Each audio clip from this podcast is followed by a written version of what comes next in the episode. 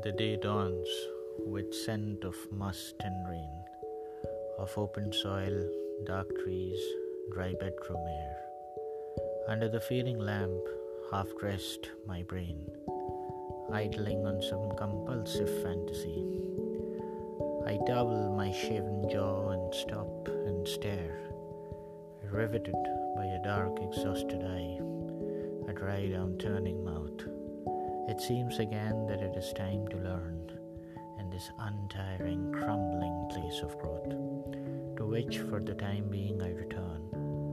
Now, plainly in the mirror of my soul, I read that I have looked my last on youth, and little more, for they are not made whole that reach the age of Christ.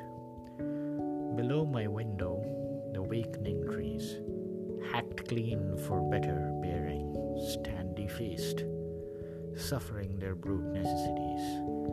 And how should the flesh not quail that span for span is mutilated more? In slow distaste, I fold my towel with what grace I can, not young and not renewable, but man.